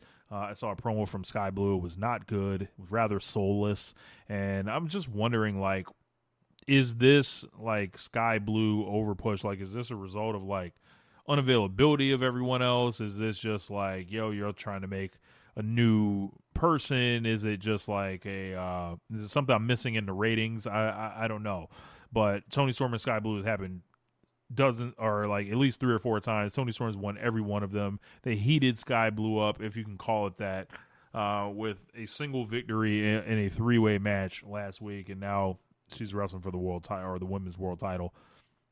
Yeah, do better. MJF uh, then decided to break out of the malaise that he was in, and he did probably one of his best promos in months, like calendar seasons worth um, of of amount of time. Uh, he brought the cane out, and he basically builds Samoa Joe up. Talks about uh, respecting uh, him, you know, for not only believing in AEW, but uh, you know, not wanting to line his pockets. That's why he's here. He's here, you know, because he once had a poster uh, and he was growing up watching TNA, and one person stood out from that company, the Samoan Submission Machine. And MJF mentioned that Joe was not being awarded the opportunity to become uh, WWE World Champion, but proved that you didn't have to be a bodybuilder to be a champion. Joe helped pave the way for guys like MJF. Uh, without guys like Joe, there might not be an AEW, and MJF thanks Joe, even though that hurts him to do so kept a very serious tone on this. I liked it. Build the guy up and then like say what you have to kind of say. So it either looks like you're winning against somebody worth a damn or you're losing to a really tough individual. So MJF from there, he put himself over. Uh, he was, you know, for helping start the new alternative, uh, helping build AEW brick by brick from day one. Uh, he talked about everybody that he's beat from Bryan Danielson to Kenny Omega to Jon Moxley to CM Punk. Uh, the one person that he was lucky to survive against was Samoa Joe. December 30th isn't about Joe's legacy, but it's about Max's. Can Max survive the one final boss, one final time? Uh, and he promised everyone he doesn't care what happens to his body. He's going to show the world is not about the size of the dog in the fight; it's the size of the fight and the dog. Joe wants to take what uh, he's going to, you know, he wants to take him. Uh, he's going to have to put him down. Uh, he broke his cane, and then the lights started flickering and all that. We got a bunch of low budget production as four masked men uh, appeared, and and you know one held a bat before Joe made a save. Um, I think this is uh, the end of the line for Maxwell Jacob Friedman. Um, I, I I don't see Samoa Joe losing twice to this man in short succession like this. I think there are other people that are being positioned um, to get up to the championship level uh, around Samoa Joe. So like uh, you can probably look at the Continental Classic. Maybe there are people being hidden in there. Um, there it seems like what MJF and Joe are doing. This is like I feel like this is a classic.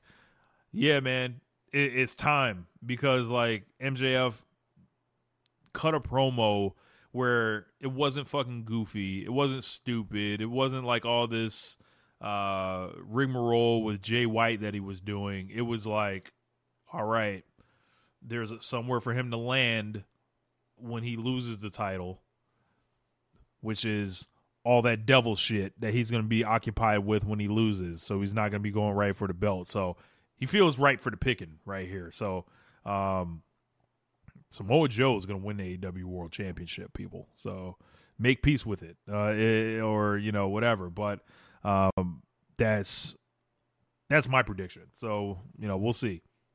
But um, as far as like the whole segment, I thought this was a really good segment, and I think that this is, uh, you know, if MJF is going to go on in this, at least it's not bullshit. Hopefully, he can put this guy over clean, but you never know. The devil's people might, you know, get involved in this. Um, so next week, MJF and Samoa Joe are going to be taking on two of the masked men.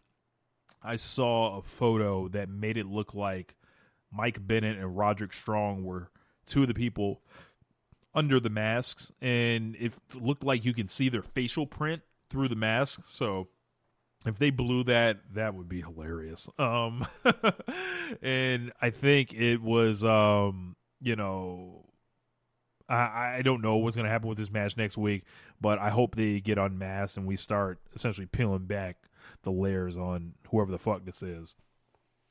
Wardlow killed AR Fox. Of course, that was set up last week.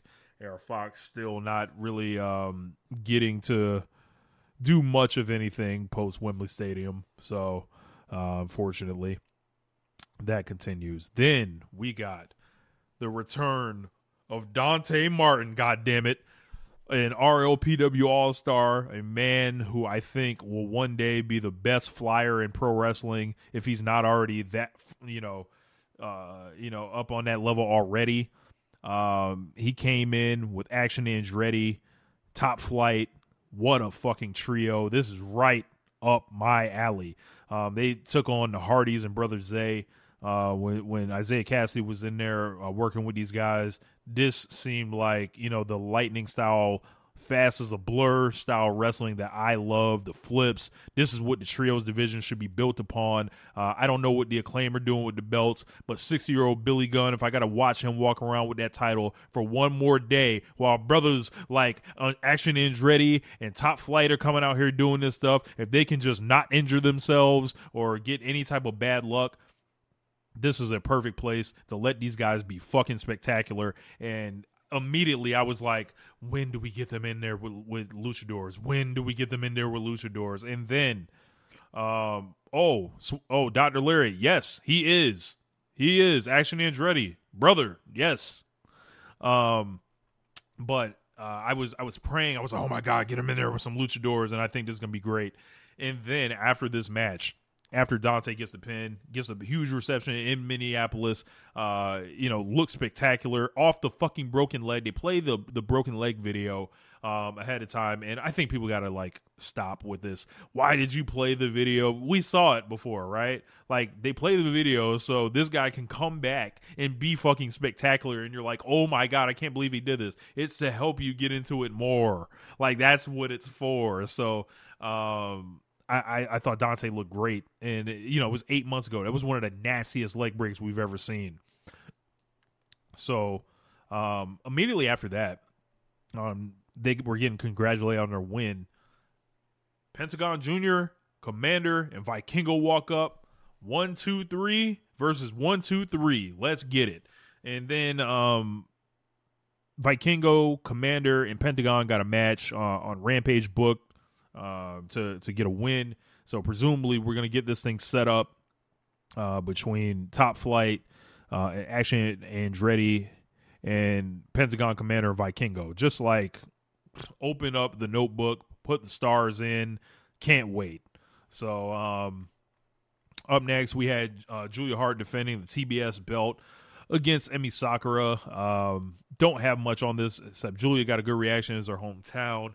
Uh, Sakura is in there uh, in the old Nyla Rose role in there, just uh, you know, uh, put people over. Uh, Julia did moonsault, looked really bad. Um, so you know, I, I, I don't know if she was too close or whatever, but uh, match was decent. wasn't you know nothing nothing really to write home about, but uh, it wasn't like terrible either. So um, Julia gets the T- TBS belt, and I believe she's starting to feud with Abaddon. I saw, which is just like this. As much as the segment with the Luchadors and um, you know Top Flight and Action Andretti was for me, Julia Hart versus Abaddon is not. Like, it's not October. What are we doing? Uh, like, be serious, man. Like, I, I not for me. Uh, maybe it'll stay on Saturday nights, but um, yeah. Um, from there, RJ said he was with Mariah May. She says she's hungry for more after coming off uh, such a run uh, in stardom. Uh, Mariah May was solid in stardom. So if you haven't uh, seen her work, uh, get ready to, uh, you know, hopefully to give her some good opponents she can work with. Uh she then, like, uh you know, knocks on TK's office. She disappears, never seen again. So, um, from there, we got Christian Cage answering Adam Copeland's challenge. And man, I, I, talked about it like maybe last week or two weeks ago that I was buying into the big Cope stock. And I was like, yeah, I'm going to buy low. I'm not going to, you know jump off the uh the deep end form or anything like that, but Christian and Cope deliver another solid segment here. Um, and you know their match has been built pretty good, and you know they are going to be in Montreal this week, so um, for the CNC belt. So Cage hid behind security, saying management wanted to have uh, security out here, uh, and this is an inverse of that first segment they did where uh, Edge or Cope did all the talking, and then Christian comes out with the "Go fuck yourself." Cage does all this all this talking, basically talking about December sixth, Montreal. You're not going to make it. He's you know going through the long soliloquy of you know taking out Wayne and Luchasaurus, and he you know was talking about soul searching and basically talking about traveling up and down the roads with it and. Uh, you know, they said they became the greatest tag team in history. LOL. Um, you know, he then talked about Cope growing up with a single mother. He didn't have a father figure, despite being the patriarch of AEW. He's not Copeland's father; he's his brother. Uh, Cage's dad was there for Cope growing up. He's still his biggest fan. Blah blah. More more of that. So like, all this leads up to saying, yeah, man. Um, you know, like basically, you know, he Christian wanted to attack him with the TNT belt. Uh, Copeland hit him with the low blow with the punt. He basically like slid down, you know, caught him uh, before he fell. He picked up the mic, said, "Nice try, dumbass." And then you know he said, "Shine up the TNT belt real nice on next week because you know the belt's coming home with me." He said one final thing. He said, "Go fuck yourself." And the person that was on the buzzer uh, fell asleep they allowed this man to say the entire fuck word, extended. Uh, I was shocked there wasn't an echo on that bitch, but um, from there, uh, you know, this was uh, set up and this is hot. This is uh, anticipated, and this is a big match. So um, this this has been a, an awesome feud, I think. Then um, this match in the main event, we got Swerve Strickland taking on Switchblade Jay White in a rematch of their match from New Japan Strong. And this was just a match of guys where at very interesting parts in their careers right now. Jay White just coming off uh, taking on MJF in a credibility rebuild mode, I'd say. Um, Swerve Strickland riding all the momentum beat AR Fox a little while ago, coming off the back to back wins against Hangman Page, um, coming in, defeated Jay Lethal, and then he's coming uh, in the main event here. And the Minneapolis crowd just turns this guy, um, you know, just gets behind this guy immediately. Um, I would I would pump the brakes on on saying Swerve is a babyface right now, just because he's being cheered for. I think a lot of uh, people are trying to push like he has been turned I don't think that's the case. He's going to be wrestling Mark Briscoe this week, so we'll see how he operates uh, in that match uh, if, he, if he plays the Heat. But it is very um, reminiscent of The Rock in 1998. Everybody knows it. Everybody wants to cheer this guy, and he's um, done all this despicable shit. Really, he's done a home invasion. Uh, he's you know kicked the baby faces of this company's ass like up and down, choked them out with a chain, and um, but in that there's something about this guy that is special. People like him. Whether it's his wrestling matches, whether it's his style, whether it's Prince Nana and the dance, whether it's, you know, his entire journey of like how he ended up in this position. I think Swerve's a really compelling character for a lot of different reasons. Like you want to latch onto him just as an in-ring performer, you can. You want to talk about somebody that does like, you know, the hardcore stuff. You want to talk about someone that, you know, has passions beyond wrestling, like whether it's the music, someone that I think a lot of people are going to find pieces of themselves in, whether like you like what he does, like as far as a performer, or like, yo, I have a passion in life that I want to go after too. That's in addition to something else I go on and all that. But um, him and White thought they had like a, an excellent main event here. This felt like a, a, a G1 match, and I, I think Jay White is much better in these type of situations rather than asking him to go 30. Um, this is a clean win for Swerve uh, with that kind of roll through uh, off the Blade Runner uh, uh, counter. And then uh, White actually kicked out of the uh, Swerve Stomp. And he didn't end up hitting a JML or anything. but this was like, you know, you know, Strickland got dropped with a sleeper suplex in this thing. And um, this was like, you know, the he did the arm break spot to White. This was just like two guys just just leaving it all out there, really.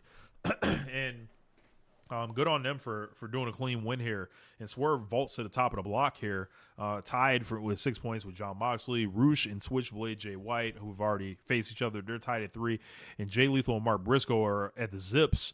Um, looking forward, like looking at upsets on this thing, because I feel like somebody's got to, you know, they've got to drop points eventually. Um, you know, Swerve and Mox eventually going to face each other. I don't know when, uh, but Swerve and Mark Briscoe are facing this week. Maybe to make the points match. Maybe Mark gets the win there.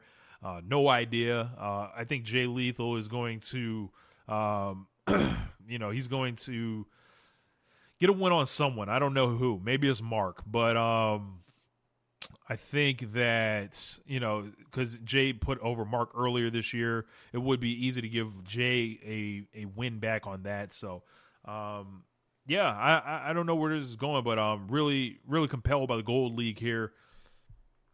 Blue League is doing a lot of great work with uh, Bryan Danielson, Eddie Kingston. A lot of people saying this is a, a, great match. Go out of your way to see it, which I still um, am going to be doing. I was traveling over the weekend, so I'm not as caught up on my collision. Uh, but Garcia and Andrade also had a match that delivered, as well as Brody King getting a win on uh, Claudio Castagnoli. So this is like you know, they're two distinct kind of parts of uh, this tournament. And man, the C two I think is going a lot better than people may have anticipated. So, um, don't know how all the stories are going to unfold yet, but man, this thing's been a been a great ride, and um, can't wait to see how it all plays out. But um, I guess there's only one thing left for me to do, and that's hit the music.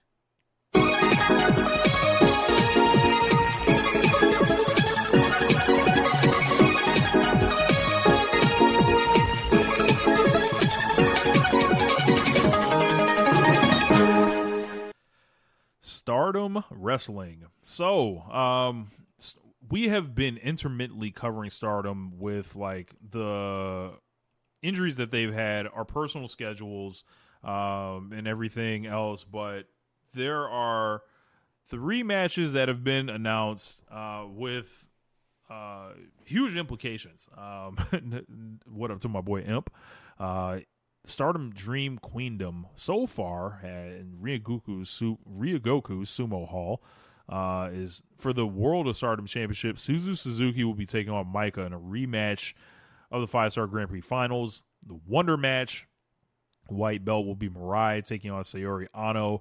The Goddess match uh, for the tag team belts will be Utami Hayashishita uh, and Saya Kamitani, Aphrodite taking on Natsuko Tora and Momo Watanabe.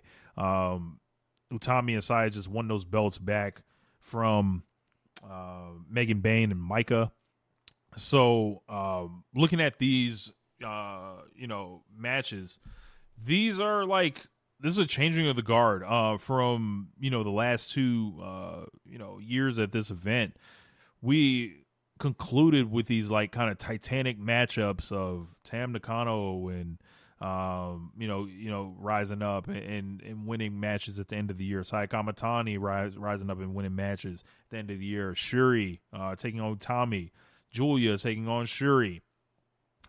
I think to be fair, uh, it would be you know Suzu Suzuki and Maika is a completely different kind of match because Maika is someone who has been around, who is rapidly gaining momentum, getting more over, um, and you know, you can look at the Grand Prix final uh, where you know she was the one that was getting the reactions, and then Suzu Suzuki fits the uh, mode of new Rossy push um, that has been out there. With the uncertainty of this year, a lot of the main eventers kind of been, you know, away from the red belt mix. No Shuri, no Tommy, no Julia. Tam just dropped the belt um, into, you know, with the Suzu or whatever, and no Mayu Iwatani around.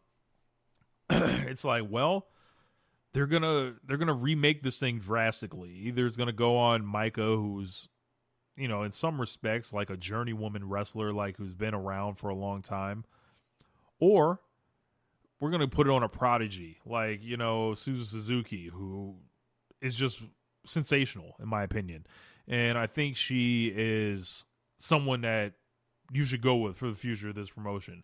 Um, there is a delicate balance of making you know the Maika thing, you know, giving that reward because a lot of people be like, "Yo, fuck it," you know, just just do it or whatever. But um, Suzu, I think is just too. I think she's such a high ceiling prospect.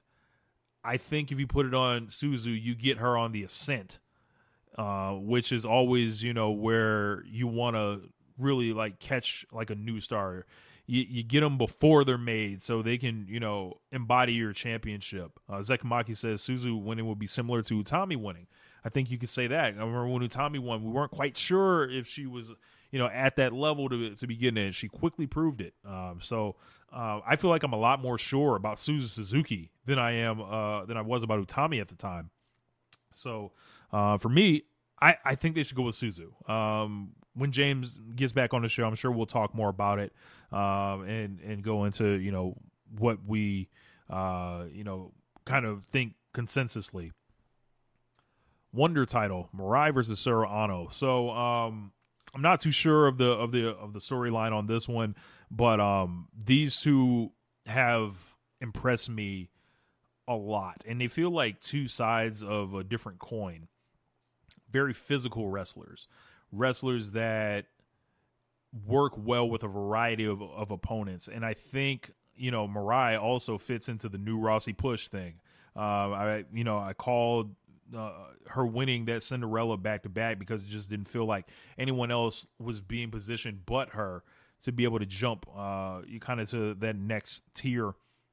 Um, I thought that um, Mirai had obviously was you know getting a lot of shit from people earlier than year not wanting to really you know recognize like her talent and everything like that but uh, Anou is just rock solid as hell too. This is a rock solid match. It's gonna be hard hitting. They're gonna beat the shit out of each other. I think. Uh, I'm gonna go with Mirai uh, just because like you know he's gonna Rossy gonna see this one through, my boy. So, um, his tag team match. Uh, I'm gonna I'm gonna stick with Aphrodite here.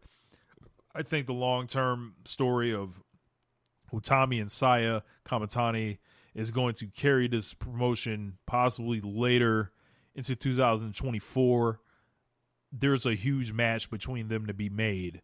Fresh off the cage match, they're they're reunited they come back from injury together. And uh, y'all know I'm a Queen's Quest fan, so you know Tora and Momo, y'all got to feel it. Oedo Tai got to lose.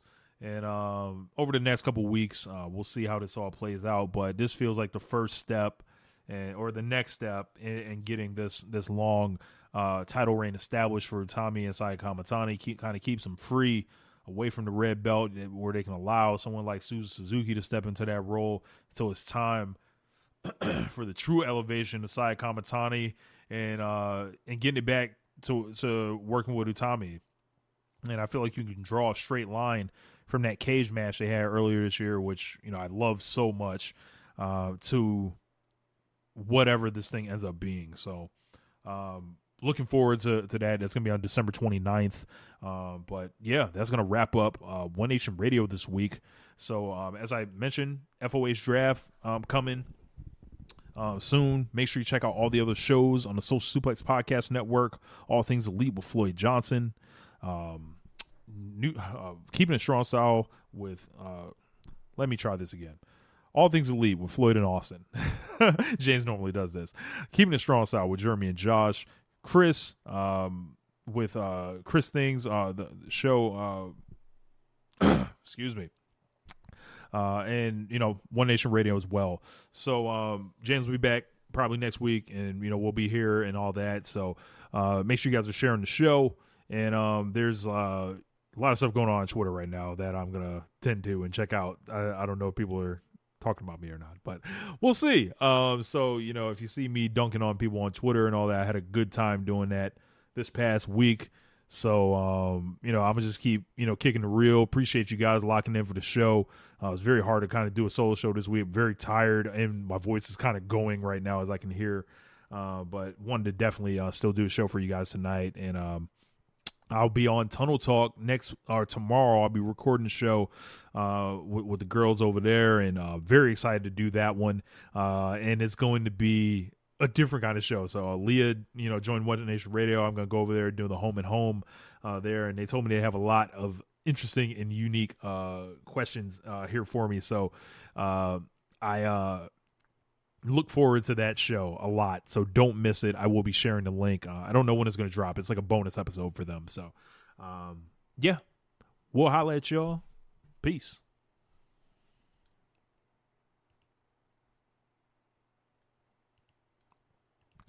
All right, guys. I'm gonna have to yank James's audio from the from the Twitch uh, stream here. Appreciate it, guys. Uh, you know, thank you for your uh, kind words in the comments. I, my voice is like struggling tonight, um, but um, I uh, I gotta grab the audio because somehow it didn't record James uh, into into my shit. So I'm gonna have to do some surgery to put it all together. But um, you know, I will get to it.